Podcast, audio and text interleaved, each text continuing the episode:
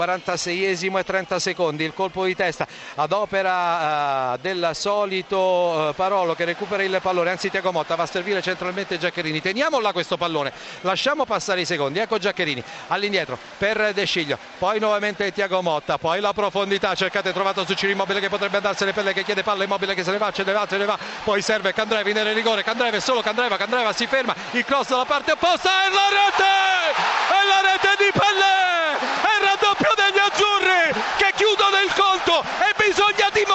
dimostrato sul campo di essere i più forti, bisogna dimostrarlo sul campo e non a parole di essere i più forti perché l'Italia adesso è avanti 2-0 e per chiusura di tempo ha raddoppiato Graziano Pellè.